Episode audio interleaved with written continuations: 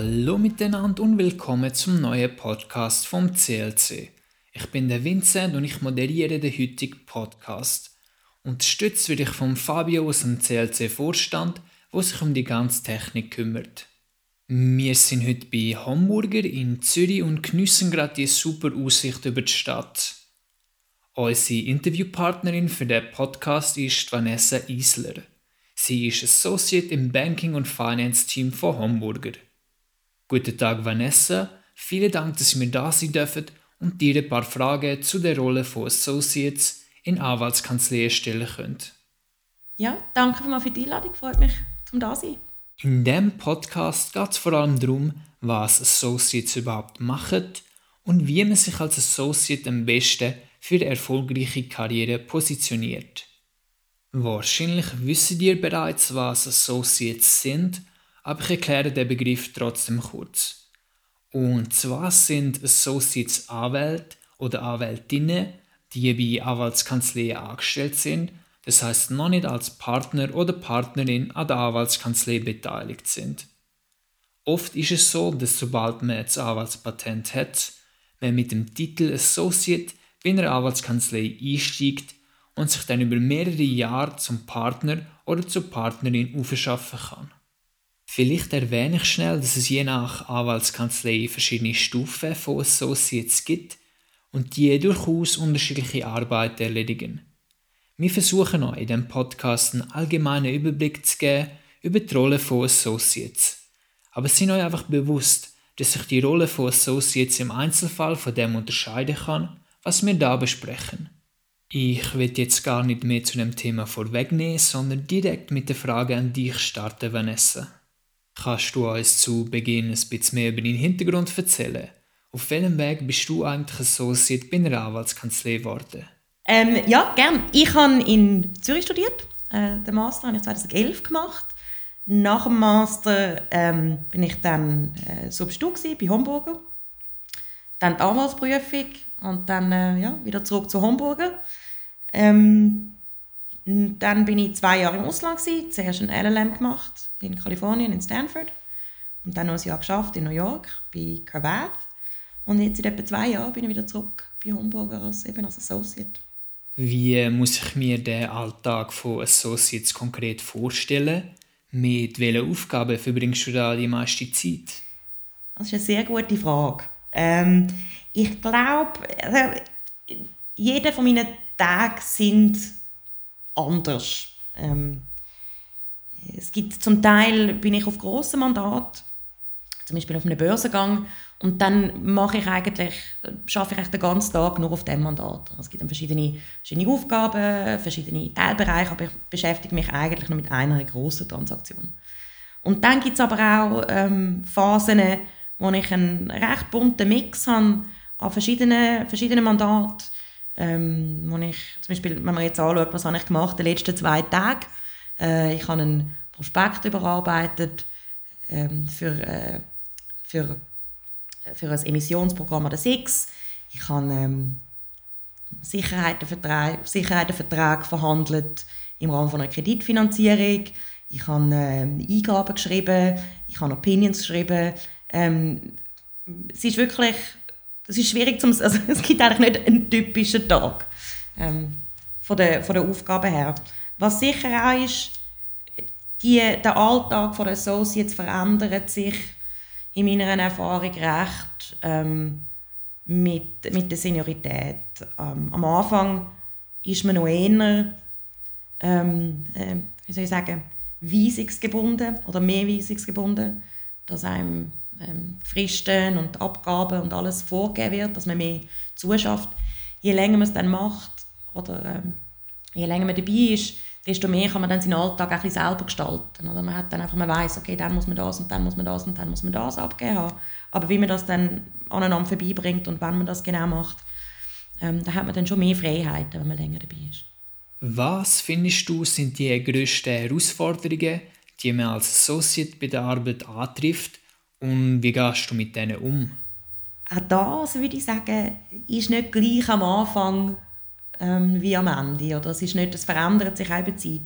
Am Anfang, glaube ich, ist die grösste Herausforderung wirklich einfach mal die Anwaltstätigkeit zu lernen. Oder? Weil die Anwaltstätigkeit, es hat sicher den Aspekt, den man im Studium hat, ähm, der akademisch-dogmatische Aspekt, dass man, ähm, muss, man muss die rechtlichen Grundlagen verstehen, aber gleichzeitig ist Anwaltstätigkeit auch ein Handwerk. Man muss lernen, ähm, wie geht man mit verschiedenen Situationen um, wie geht man mit Klienten um. Ähm, oftmals hat man es dann als Associate mit Fragen zu tun, die man eigentlich im Studium gar nie so behandelt hat. Ähm, eben, ich mag mich erinnern, bei mir im Studium, ich habe im letzten Jahr, äh, im letzten Semester, ist mir die Aufgabe gestellt worden, mal im Rahmen von einem, ähm, von einem Kurs «Schreiben Vertrag».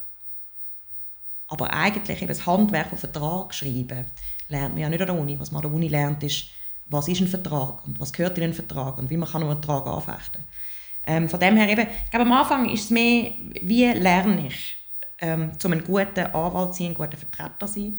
Ähm, was muss ich machen, wie muss ich auftreten, ähm, wie kann ich meinem Klient oder äh, mittel, also entweder direkt oder indirekt, kann ich auch dem Partner gegenüber die beste Dienstleistung erbringen.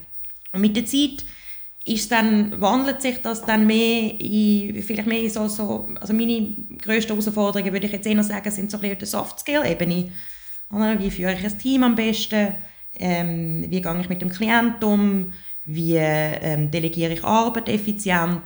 Das sind dann mehr so ein bisschen, mit der Zeit wandelt sich dann schon ein bisschen mehr ähm, in eine, in eine fast ein bisschen Management-Tätigkeit auch. Vanessa, du bist ja Associate bei Hamburger.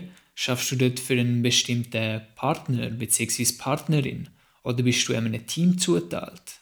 Also da gibt es auch da gibt's sehr verschiedene Modelle, von Kanzlei zu Kanzlei unterschiedliche.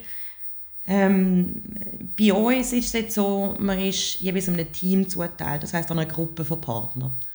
Und ähm, einmal, im, einmal in der Woche treffen die sich und die Aufgaben auf die Associates verteilen.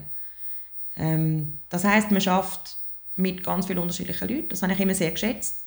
Äh, man hat dann auch das volle Spektrum von Anfang an.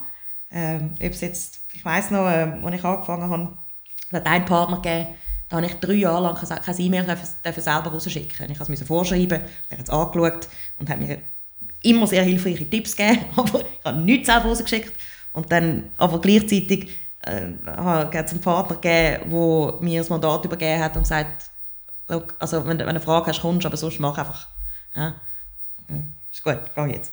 Ähm, und das ist, mir hat das immer, beid, mir das immer gefallen, dass es so beide, beide Teile gibt. Weil man, man, kann von, man kann von allen etwas lernen. Aber eben, es, hat, ähm, es hat beide, also beide Modelle haben Vor- und Nachteile. Wenn man jetzt ein Partner zugeteilt wird oder einem Team. Wenn man das Associate-Modell von Hamburger mit anderen Kanzleien vergleicht, insbesondere auch kleineren Kanzleien, was für Unterschiede gibt es da? Ich glaube, zwei Bereiche kommen da in den Sinn. Das eine sind einfach die faktischen Umstände.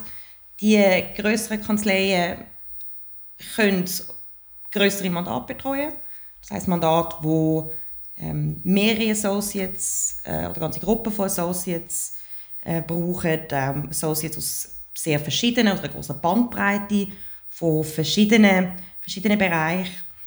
Ähm, größere Kanzleien haben natürlich auch praktisch gesehen ein grösseres ähm, Support-Netzwerk für die Associates. Ich denke da ähm, an, die, ähm, an die Unterstützung durch, äh, durch unsere, unsere Assistentinnen-Teams, Assistententeams, ähm, die Standarddokumente, die wir zur Verfügung haben und auch immer wieder aufdatieren. Ähm, oder auch zu, Zugang halt zu einer Fülle von vergangenen Transaktionen, ähm, wo man, wo man kann anschauen kann oder mit denen man kann arbeiten kann. Ähm, ich glaube aber auch, dass es sehr auf den Bereich darauf ankommt, was mich interessiert. Ähm, es gibt viele kleinere Kanzleien, die spezielle Gebiete oder Spezialgebiete betreuen. Ich denke zum Beispiel Baurecht. Ähm, oftmals auch sehr ähm, personenrechtliche Fragen wie Scheidungen oder so. Das machen wir eigentlich fast nicht. Ähm, von dem her, ich glaube, es kommt, eben, es kommt, äh, kommt sehr darauf an, was, man, was, was, einem gern, also was einem interessiert. Mein Bereich jetzt, ähm, das Banken- und Finanzmarktrecht, das ist etwas, das sieht man eigentlich fast nicht in einer in wirklich kleineren Kanzlei, weil das ist so etwas, das ist so etwas Spezialisiertes. Ähm, und das existiert eigentlich nicht wirklich, das existiert nicht im luftleeren Raum. Ähm, die Frage ist vielleicht auch, was ist mit kleineren Kanzleien gemeint? Ja, ähm, es gibt durchaus auch ähm, kleinere Kanzleien, einfach so Boutique-Kanzleien, wie zum Beispiel jetzt gerade kürzlich ja Advestra, äh, wo zwar von der Manpower her eigentlich kleinere Kanzleien sind, aber ähm, durchaus auch grosse Transaktionen betreut. Du hast angesprochen, dass grosse Kanzleien oft aus Fachteams aufgebaut sind. Kann man zwischen diesen Fachteams wechseln oder ist das grundsätzlich nicht möglich? Nein, absolut. Ähm, man entwickelt sich auch als Anwalt über, äh, über, über die ganze über die Lebensdauer oder Karrieredauer. Wenn ich jetzt auch zurückschaue, was ich ähm, mir vorgestellt habe, wie, mein, wie meine Karriere aussieht und wie sie tatsächlich jetzt aussieht, ist etwas sehr anderes. Ich kann, ähm, Im Studium wollte ich eigentlich mal internationales Recht machen, bis ich gemerkt habe, nein, ich glaube, da will ich durchdrehen, das will ich nicht. Und dann habe ich mal gemeint, ich will M&A machen, dann habe ich mal gemeint, ich will Prozess, äh, Prozessrecht machen, Verfahrensrecht. Und all diese Sachen haben mir dann in der Praxis eigentlich nicht gefallen. Was mir dann in der Praxis gefallen hat, ist ähm, etwas, was ich ähm, eigentlich gar nie vorausgesehen habe. So. Ich mache zum Beispiel viel Versicherungsaufsichtsrecht, das hätte ich jetzt im Studium, wäre ich jetzt nie drauf gekommen. Ähm, von dem her, nochmal zurück zu deiner Frage, absolut gibt es da die Möglichkeit ähm, zu wechseln. Natürlich irgendwann einmal ist es ein bisschen lang Kost, wenn man halt schon irgendwie zehn Jahre in eine Richtung ähm, von der Karriere investiert hat, wird man wahrscheinlich nicht einen 180-Grad-Flip machen. Aber ähm, es besteht immer die Möglichkeit zum Wechseln oder zum, zum sich ein bisschen umorientieren. Und es gibt auch immer Querschnitts, Querschnittsmaterien, ähm, wo man verschiedene Expertisen braucht und Leute, die ein Bein in beiden Welten haben. Bei vielen Kanzleien gibt es ja die Stufen Junior Associate und Senior Associate. Kannst du uns ungefähr sagen, wie sich Junior Associates von Senior Associates unterscheiden? Ja, ähm, Terminologie ist da sehr unterschiedlich von Kanzlei zu Kanzlei. Es ist, äh, je nachdem gibt es recht formalisierte Systeme, wo man nach, ähm, wo man nach x Jahren quasi einfach Senior Associate genannt wird oder wo es eine tatsächliche Art von Beförderung ist. Bei uns haben wir das jetzt nicht so institutionalisiert. Also man, man gilt halt irgendwann einmal mit der Seniorität als Senior Associate. Ich glaube, was aber wahrscheinlich deren Unterscheidung gemeinsam ist, ähm, ist, dass man mit der Zeit wird erwartet, dass man mehr Verantwortung übernimmt, dass man, wir werden andere Anforderungen an einem antreibt, dass man eben dass man mehr Managementaufgaben übernimmt, dass man äh, Ownership übernimmt von seinem Mandat, also dem Mandat, das man betreut. Aber es ist eigentlich ein bisschen, also das würde ich sagen, ist eine relativ natürliche Entwicklung, die man dann durchmacht. Hat man als Associate oft Kontakt mit Klienten oder läuft der Austausch immer über die Partner und Partnerinnen? Da kann ich, ich kann da nur eben auch aus, ähm, aus meinen Erfahrungen reden. Ähm, ich, ich hatte von Anfang an recht viel Kontakt gehabt äh, mit, äh, mit den Klienten. Ich glaube, das ist eine Frage von, ob man Interesse daran hat, die Verantwortung zu übernehmen, ob man, ähm, ob das, ob das möchte und ob man das einigermaßen äh, sozialverträglich ähm, anbringt. Ich kann es auch sagen von mir, ich bin immer froh, wenn ähm, meine, meine, äh, sagen, meine Juniors wollen mehr und mehr Klientenkontakt haben. Ich, ich bin jetzt schon an einem Punkt, und ich zum Teil kriege ich einfach irgendwie 100 E-Mails am Tag. Wenn ich also ähm, einen Substitut habe oder eine Substitutin oder eine Anwältin, einen Anwalt, wo, wo möchte mir helfen, da, den, Alltag, den Alltag so zu bewältigen, die E-Mails zu bewältigen, bin ich nur so froh. Und ich glaube, das geht den meisten Leuten bei unserer Kanzlei gleich. Wie viel Zeit verbringst du als Senior Associate mit Kundenmeetings, Calls etc.? Und wie viel machst du wirklich noch juristische Recherche oder schreibst Memos? Verändert sich das Verhältnis im Verlauf der Karriere? Ich glaube, es verändert sich in zwei Hinsichten. Das eine ist, dass man mit der Zeit halt vieles schon gesehen hat. Also es gibt, ich bin immer wieder konfrontiert mit Situationen, ähm, wo ich äh, eine Frage mich angetragen wird oder eine Aufgabe mich angetragen wird, wo ich zuerst mal mir muss überlegen, okay, wie mache ich das? Aber vielfach kann man zurückgreifen auf etwas, wo man etwas Ähnliches, was man schon mal gemacht hat oder das Gleiche, was man gemacht hat und von dem her braucht man, glaube ich, schon mit der Zeit weniger Zeit für diese Sache, für, für die eigentliche für die eigentliche Abarbeitung von der Arbeit oder vielfach. Aber ja, es ist sicher so, dass man, ich meine, das ist auch, schlussendlich ist auch ein bisschen, ähm, äh, eine Kostenfrage für den Klienten, ähm, weil unsere Stundenansätze nehmen ja auch zu mit der Zeit. Dass ich natürlich weniger Research mache, eigentliche juristische Research mache ich natürlich fast, fast gar nicht mehr. Aber es ist bei weitem nicht so, dass mein Tag eigentlich nur in, in, in, in Calls und in Meetings verbracht wird. Ich bin also eben noch, ich bin schon noch sehr im Schützengraben. Wird von Associates erwartet, dass sie schon erste Mandate akquirieren oder ist es ausschließlich Partnersache? Ich kann, da, da kann ich eigentlich noch etwas sagen äh, zu Homburg. Ich weiß nicht, wie es bei anderen Kanzleien ist. Sicher ähm, zum Teil gleich, zum Teil anders. Bei Homburg äh, zumindest besteht sicherlich keine Erwartung, dass man während der Associates-Zeit schon groß Mandat akquiriert. Wenn man ein Mandat akquiriert, sagt das, weil man ähm, eine besonders gute Beziehung aufbaut mit dem Klient, während man auf dem Mandat schafft und der, und der Klient kommt dann nachher wieder auf einen zurück, wenn er eine Folgefrage hat oder eine andere Frage. Oder sagt das, dass man wirklich in die Welt rausgeht und im Sinne von einer Kaltakquise einen neuen Klient bringt. Ähm, da, das ist sicher gern gesehen, aber es ist nicht, es wird nicht erwartet oder der Societ werden dann nicht nach dem gemessen. Was man auch muss sagen äh, natürlich ist, diese grossen Kanzleien, die grossen Mandanten haben sie in der Regel schon. Also ich müsste jetzt nicht versuchen, auf den Platz Schweiz, gerade den Platz Zürich zu gehen und noch versuchen, irgendwie eine Grossbank zu akquirieren. Weil die Mandate, die Mandate sind vielfach äh, sowieso schon traditionell bei der einen oder anderen Kanzlei Schauen wir uns den Partner-Track rasch genauer an. Wie lange dauert es in der Regel, bis man als Associate zur Partnerin befördert wird? Ich würde sagen, bis zum Entscheid in der Schweiz, würde ich sagen, so zwischen fünf und sieben Jahren. Ähm, Nettoarbeit, also abgerechnet ähm, Zeit im Ausland, Anwaltsprüfung, Fortbildungen und so. Ähm, das ist im, im, im Ausland, also vor allem im angloamerikanischen Raum, geht das viel länger. Das ist etwa sagen acht bis zehn Jahre. Also in der Schweiz ähm, äh, geht es verhältnismäßig schnell. Und da gibt es auch verschiedene Partnertracks, die verschiedenen Kanzleien. Ähm, das ist von Kanzlei zu Kanzlei, glaube ich, recht unterschiedlich. Bei Homburger ist es äh, ein recht strukturierter Prozess.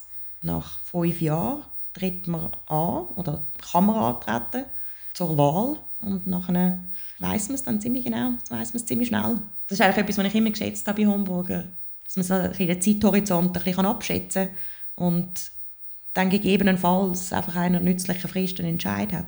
Nicht, dass man dann äh, zehn Jahre äh, associiert ist, um dann herauszufinden, dass man eigentlich äh, nur eine beschränkte, beschränkte Zukunftsperspektive hat. Auf was muss man deiner Meinung nach als Associate achten, um sich am besten für die Beförderung zur Partnerin zu positionieren? Bei dieser Frage, ich würde sagen, das Erste, das Erste ist, es ist eigentlich ja nicht eine Beförderung. Eine Beförderung suggeriert, dass man quasi äh, wie so, dass man aufsteigt, dass es Stufe für Stufen ist. Ähm, Partner, als Partner wird man ja dann wirklich zum Teilhaber von dieser Kanzlei, man wird zum Eigentümer. Man wechselt vom Arbeitnehmer eigentlich auf die Arbeitgeberseite. Von dem her ist es, ist es nicht nur ein fachlicher Entscheid, also zumindest soweit, soweit ich das amig, ähm, da aus meiner bescheidenen Position können, äh, wahrnehmen ist nicht nur ein fachlicher Entscheid oder ein persönlicher Entscheid, da fließen ganz viele verschiedene Sachen rein. Glaube, man sollte sich einfach am Anfang wirklich darauf konzentrieren, möglichst gute Arbeit zu machen, möglichst viel mitnehmen, möglichst viel zu lernen, auch zu lernen von all diesen Leuten rundherum, ähm, die äh, vielfach ja schon echt viel Erfahrung haben. Und dann, ob man dann Partner wird oder nicht, will man das überhaupt nach fünf Jahren? Ähm, gefällt einem das Leben? Ähm, ist man da zufrieden? Ist man, äh, gibt einem das genug? Das sind auch ähm, Fragen, man sich dann auch mit der Zeit muss stellen muss. Du hast gesagt, dass man als Associate vor allem auf die fachlichen Aspekte des Berufs Wert legen soll. Wie sieht es denn aus mit dem Networken? Lohnt es sich zum Beispiel als Associate ständig mit den Partnern lunchen zu gehen? Ich glaube eher, da lohnt es sich mehr, dass man gute, guten Austausch und Umgang hat mit den Leuten auf der gleichen Stufe. Weil das sind die Leute, die nachher mit dir, mit dir die Karriereleiter aufgehen. Das sind dann die Leute, zum Beispiel, wenn ich jetzt schaue, die Leute, die bei mir, äh, mit mir im Substiar sind, die sind jetzt überall an interessanten Positionen in der Schweiz, sind überall verteilt. Ähm, ich glaube, es macht viel mehr Sinn, oder es ist auch viel, viel werthaltiger und viel nachhaltiger, dass man eben gute Beziehungen hat zu seinen Peers. Wir haben gesehen, dass du ein LLM an der Stanford Law School gemacht hast. Hast du dich für den LLM beworben in der Absicht, einmal Partnerin zu werden? Oder hat es andere Beweggründe dafür gegeben? ich glaube, es gibt, es gibt äh, verschiedene, verschiedene Motivationen, um ein LLM zu machen. Ähm, das eine ist äh, Horizonterweiterung, Auslandsaufenthalt. Viele Leute überlegen sich auch ein LLM, um ihre Englischkenntnisse ein bisschen, ein bisschen aufpolieren. Das ist sicher auch gut für den CV, wenn der Auslandsaufenthalt drin, hat. Und ja, es wird von vielen Kanzleien wird ein Auslandsaufenthalt in der einen oder anderen Form erwartet. Ähm, es gibt aber auch Leute, die wählen den Weg, wo, also nicht den LLM-Track. Es gibt Leute, die machen MBAs, also es gibt Juristen, die machen MBAs. Es gibt Juristen, die sagen, nein, sie wollen eigentlich, ähm, sie haben es ein bisschen gesehen mit dem Akademischen, eigentlich wollen sie äh, direkt einfach ein Secondment machen. Also glaube, Auslandsaufenthalt wird von den meisten Kanzleien irgendwo erwartet, aber in welcher Form und das dann ist dann ein bisschen der, der einzelnen Person überlassen, was die Person am meisten interessiert. Auch was den Ort angeht, ich habe zum Beispiel einen Kollegen, der mit mir geschafft hat, der ist, äh, hat unbedingt auf Neuseeland wollen. Da hat er halt LLM in Neuseeland gemacht. Es ist sicher nicht so, dass man äh, muss einen bestimmten LLM machen oder eine bestimmte Schule gehen. Ich glaube, die Zeit muss man sich auch nehmen. Das ist, die Zeit muss man sich nehmen, um das zu machen, was einem wirklich interessiert. Das muss man das Jahr muss man auch als Geschenk nehmen. Um nochmal mit aller Freiheit und Freude nochmal sich überlegen, was interessiert mich, was will ich jetzt in diesem Jahr, was will ich wissen, was will ich lernen, was will ich sehen. Wen in der Karriere würdest du empfehlen, um den LLM zu machen? Ist es am besten erst mit ein paar Jahren Praxiserfahrung den LLM zu machen oder soll man den LLM gerade zusammen mit dem Master machen? Ich würde, also bei der Frage, das sind verschiedene Fragen, bei der Frage, lohnt sich der LLM und der Master gleichzeitig zu machen, spielen sicher Kosten rein. Ein LLM ist in der Regel ein recht teures Vergnügen. Aber da sollte man auch ein Auge darauf haben, ob es Beschränkungen gibt, wenn man sich nachher nochmal würde auf einen zweiten LLM bewerben Oder ob der LLM, den man zusammen mit dem Master macht, quasi der, der LLM ist und dann fertig. Weil es ist schon so, dass man nach ein paar Jahren in der Praxis ähm, einen anderen, einen anderen Zugang hat, wieder zum zurück an, an, an die Uni gehen. Es ist, man geht irgendwie anders an. Man, fühlt sich anders an, wenn man zurück zu der Uni geht, nachdem man es geschafft hat. Weil man einfach nicht mehr ständig aufs Handy schaut und sich mega freut darüber, dass man nur noch zwei E-Mails am Tag bekommt. Und eins davon ist Spam. Ich, bin eigentlich ein, so habe ich es so eigentlich auch gemacht. Ich finde, es ist, es ist gut, wenn man zuerst ein bisschen schafft und dann in LLM geht.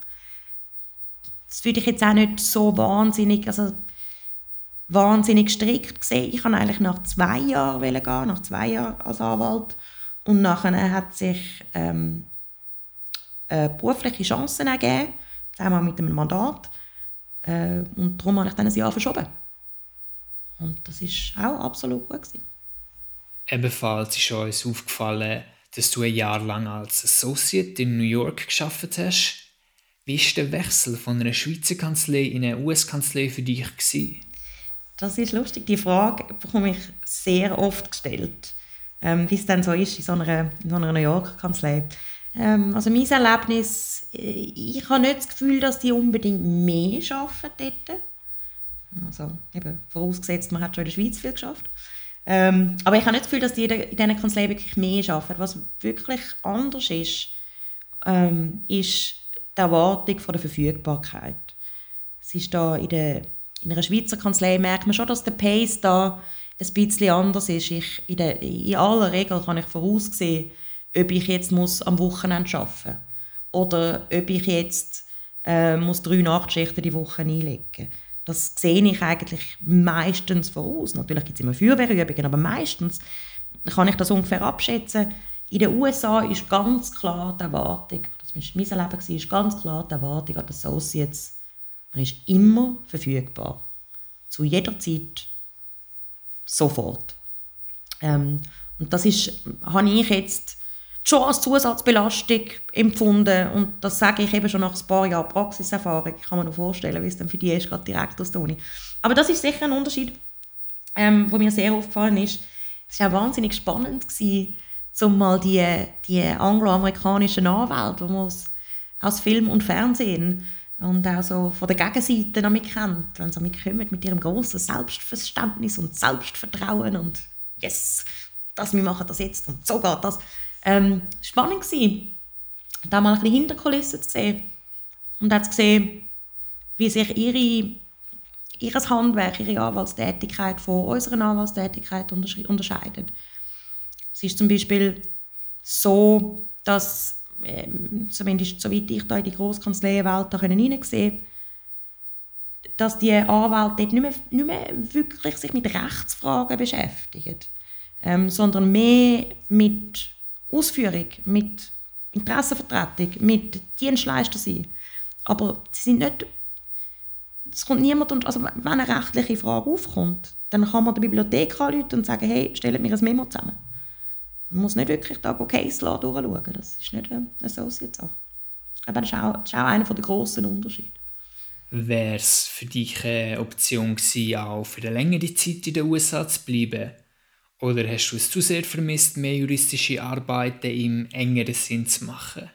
Ich weiss jetzt, äh, das klingt jetzt wahrscheinlich recht nerdig, aber ähm, ich habe es vermisst. Ich habe es äh, wirklich vermisst, wieder mal das Gesetz aufschlagen und mir mal überlegen, ja, ist das jetzt da anwendbar, warum ist das da, aber so im anderen Gesetz ist doch so und wieder.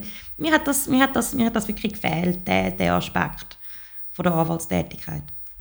Ähm, ich habe mir überlegt, ob ich vielleicht länger bleiben in den USA. Habe es dann aber vor allem auch nicht, dann nicht wollen machen, weil es ist schon eine sehr andere Gesellschaft. Es ist, äh, von außen meint man, es sei einigermaßen vergleichbar, aber äh, es ist ein ganz anderes Gesellschaftsmodell. Wird man als Associate in der Schweiz eigentlich von der eigenen Kanzlei unterstützt, wenn man als Foreign Associate zu einer Kanzlei ins Ausland gehen will? Oder muss man das alles selber organisieren? Da ähm, unterstützt einem Kanzleien in der Regel. Es ist wahrscheinlich sogar, man muss fast das wahrscheinlich aus der Schweiz aus organisieren. Wenn man sich überlegt, oder warum, warum sollte jetzt eine ausländische Kanzlei, eine amerikanische Kanzlei, einen Schweizer Anwalt darstellen für ein Jahr, wo zwar sicher Erfahrung hat im Schweizer Recht, vielleicht sogar etwas weiss über Transaktionen, aber A, nur ein Jahr bleibt und B, kein amerikanischer Anwalt ist. Warum macht man das? weil sie sich etwas anderes daraus versprechen. Und das ist, was sie sich versprechen, ist oft halt gute Verbindungen, gute, äh, gute Beziehungen zu gewissen Kanzleien. Ich habe durchaus auch Freunde in LLM, die sich das dann selber organisiert haben und das hat auch funktioniert. Aber zumeist ist es schon so, ähm, dass das, aus der, dass das bisschen über Kanzlei geht. Und das ist sicher etwas, was man sich auch überlegen sollte, wenn man sich überlegt, in welche Kanzlei will man arbeiten. Weil da die größeren Kanzleien sicher die besseren Verbindungen haben. Was würdest du frischbackene Anwälten und Anwältinnen raten, wenn es darum geht, die passende Kanzlei zu finden, um als Associate einzusteigen? Jetzt auch rückblickend auf, auf, auf meinen Weg, ähm, ich finde es total wichtig, dass man einfach ein flexibel bleibt. Es macht absolut Sinn, dass man sich ein bisschen überlegt, okay, welcher Bereich gefällt mir, was könnte ich mir auch vorstellen. Ähm, aber dann muss man auch schauen, ob es einem tatsächlich gefällt in der Praxis. Und ähm, ich kann eben von meinem eigenen Werdegang erzählen. Ich äh, habe mir während dem Studium habe ich zum Beispiel gedacht, ich will gerne M&A machen und dann habe ich gedacht, ich will gerne Verfahrensrecht machen und beides hat mir dann in der Praxis eben gar nicht so gefallen. Von dem her, glaube ich, wichtig ist, dass man einfach ein bisschen flexibel bleibt. Das andere ist, und wieder eben auch ein bisschen aus, meiner, aus meinem, Nä aus meinem Nähkästchen geplaudert, als ich mir damals überlegt habe, Substitute, ja, wo will ich das machen, habe ich mir einfach überlegt, es ist einfach faktisch gesehen eigentlich einfacher von einer grossen Kanzlei ähm, oder von einer von diesen Grosskanzleien mit einer relativ äh, ähm, äh, härteren Selektion zu wechseln in eine kleinere, in eine mittlere Kanzlei, als umgekehrt. Ähm, von dem her ähm, habe ich mich da, also ich habe mich auch für Homburger entschieden, weil das äh, Vorstellungsgespräch da am, am äh, herausforderndsten war. Auch damals, und ich glaube, das kann ich, das kann ich, äh, das kann ich, das kann ich schon laut sagen. Ich damals fest davon überzeugt, dass ich das ein Jahr mache, dass ich einfach Substiada mache, Stempel auf den Stirn und dann irgendetwas anderes machen Aber ähm, ja, das ist zwei Jahre her. Reden wir noch über den Lohn von Associates, bevor wir weitergehen. Bleibt der Lohn während der ganzen Zeit als Associate gleich? Und besteht die Vergütung nur aus Fixlohn oder aus variablen Komponenten? Ja, also auch da gibt es eigentlich recht, es gibt recht grosse Unterschiede von Kanzlei zu Kanzlei. Glaube, grob gesagt setzt sich der Lohn bei den meisten zusammen aus einem Fixlohn und, und aus, einem, aus einem Bonus. Der Fixlohn geht in der Regel ja nach Seniorität auf. Jetzt nicht dramatisch, aber doch immer mehr. Also. Und das andere ist äh, der Bonus. Und wie wir ja vielleicht wissen aus dem, ähm, aus dem Arbeitsrecht, so, damit der diskretionär bleibt, weiß man ja nie genau, genau, genau, wie der berechnet wird. Aber da gibt es so grob gesehen, glaube ich, über, über, die, über die Kanzleien, soweit ich mit, von meinen Kollegen mitbekomme, so zwei Modelle. Es gibt die Kanzleien, die vergütet, also dort setzt sich der Bonus, grob gesagt, zusammen aus, ähm, also man kriegt einen Anteil von jeder Stunde, wo man über, über die Anzahl Minimumstunden verrechnet. Und dann gibt es ähm, die, die andere, das andere Konzept, was zum Beispiel auch bei Homburg so ist, ähm, wenn man viele Stunden verrechnet, dann ähm, bekommt man tendenziell auch mehr Bonus, aber der, der Bonus nimmt zu mit der Seniorität. Und je nachdem fährt man dann auf der, fährt man mit, dem, mit dem einen oder anderen Modell besser oder fährt man besser. Oder? Kriegt man ein bisschen mehr, ein bisschen mehr Bonus. Man sagt zu mit der Seniorität und äh, mit wie vielen Stunden das man berechnet. Und das hängt dann auch damit zusammen, in, welcher, in welchem Bereich man schafft. Also in einem transaktionalen Team kann man tendenziell mehr verrechnen. Wenn man auf eine grosse Transaktion ist, wo man irgendwie am Tag sieben Calls hat und nachher muss man Closing-Checklisten überarbeiten und nachher muss man den Vertrag und dann diese, kann man natürlich viel mehr aufschreiben, als wenn man ähm, einen, einen kleinen Klient in einem Verfahren betreut. Die sind dann, also würde ich mal meinen, in der Regel ein bisschen kostensensitiv. Und das hängt auch nicht mit dem zusammen.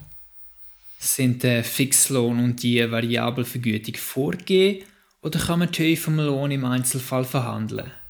Wieder von Kanzlei zu Kanzlei unterschiedlich. Ähm, ich weiß von anderen Schweizer ähm, und anderen Zürcher Kanzleien, dass man durchaus den, kann auch den Lohn verhandeln kann. Ähm, bei uns geht das nicht. Ähm, das, äh, wird immer das Bild, das Bild kommt immer vom Zug.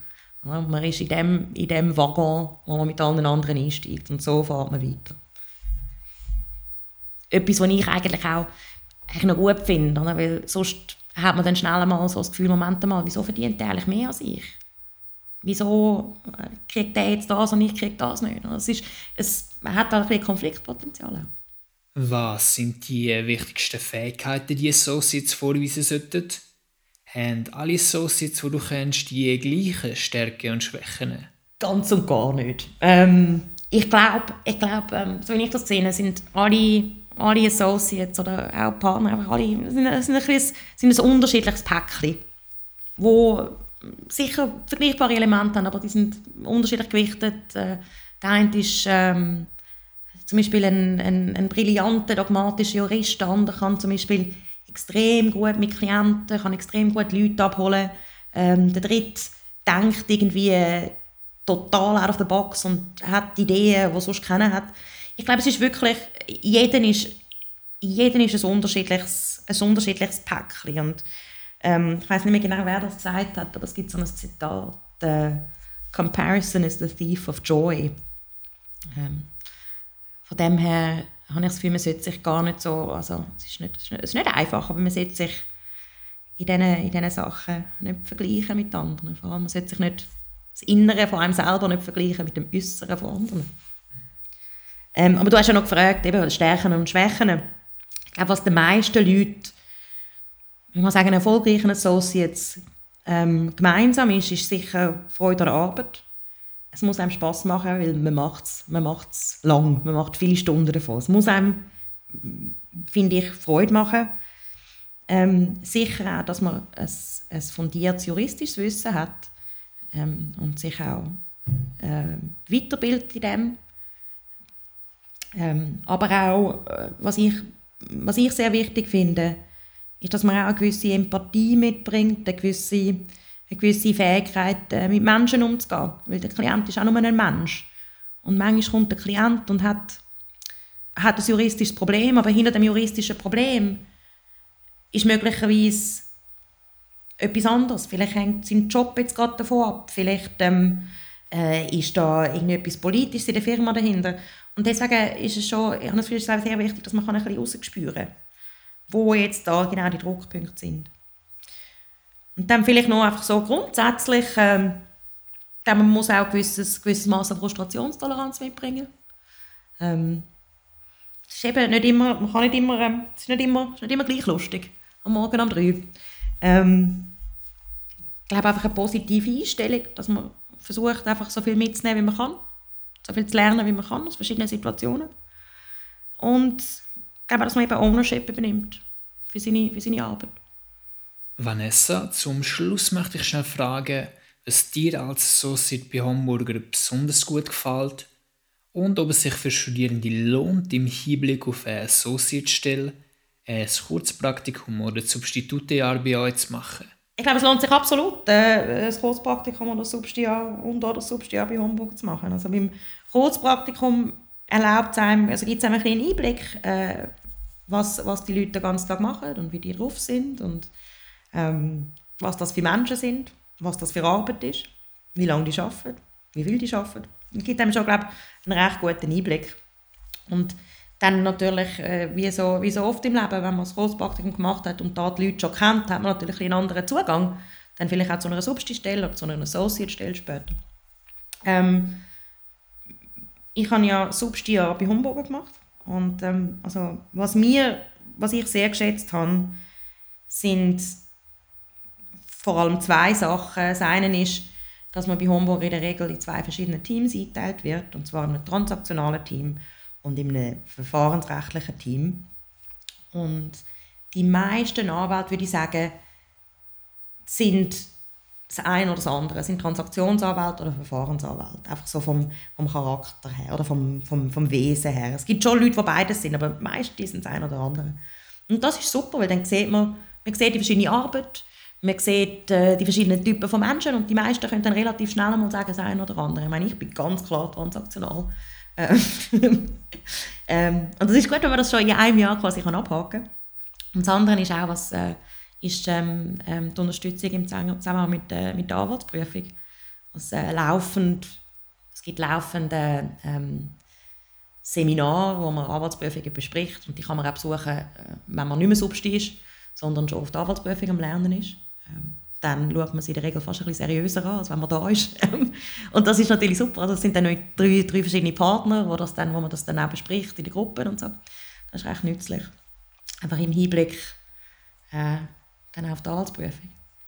Für mich persönlich, also ich will jetzt nicht, will jetzt nicht äh, allzu kitschig tönen, aber ich glaube schon, ich wäre nicht, wer ich bin und wo ich bin. Ohne die, ohne die Kanzlei. Ich habe ähm, wahnsinnig viel gelernt da, fachlich. Was ich sehr cool da finde, I'm never the smartest person in the room. Aber das ist etwas, was ich auch persönlich, was, was, ich persönlich sehr gut finde. Ich finde, if you're the smartest person in the room, you should look for another room. Ähm, von dem her, man kann wahnsinnig viel lernen. Äh, fachlich, eben managementmäßig, innerhalb von einer relativ kurzen Zeit lernt man wahnsinnig viel. Ähm, und für mich ist es auch für meine persönliche Entwicklung ist, ähm, für mich ein sehr guter Ort gewesen. Ich weiß noch, als ich am Anfang ähm, angefangen habe, ich habe mich kaum getraut, das Telefonat zu machen. Ich habe äh, äh, mit einem Hansregister anrufen oder so. Ah, hallo! ähm, und äh, ich hatte das Glück, gehabt, von vielen Leuten begleitet zu werden, die mir sehr viel Selbstvertrauen mitgegeben haben. Auch was Publizieren angeht zum Beispiel. Sie sagen so, ja, hey, du hast einen Kopf, du hast ja studiert. Schreib doch mal etwas. Oder eben so, hey, ich kenne dich. Geh da rein, leite die Sitzung. Also, ja, ich glaube, das, ist, das, ist das, das sind die Sachen, die mir an Homburg am meisten gefallen. Wunderbar. Damit sind wir am Ende von dem Podcast angelangt. Merci an unsere Zuhörerinnen und Zuhörer, dass ihr reingelassen habt und hoffentlich habt ihr was von dem Gespräch mitnehmen können. Für uns ist es wichtig, dass wir Feedback von euch kriegen, damit wir unsere Podcasts verbessern können. Darum würden wir sehr schätzen, wenn ihr euch meldet, falls ihr Inputs für uns habt. Auf unserer Webseite findet ihr unsere Kontaktdaten und dort erfahrt ihr auch mehr darüber, wie ihr euch im CLC engagieren könnt. Also bleibt nur noch etwas übrig. Besten Dank an dich, Vanessa. Du hast mir in diesem Interview einige neue Punkte zum Thema aufgezeigt, über die ich mir zuvor noch zu wenig Gedanken gemacht habe. Wir vom CLC wünschen dir weiterhin eine erfolgreiche Karriere. Sehr gerne. Danke vielmals, dass ich da dabei sein konnte.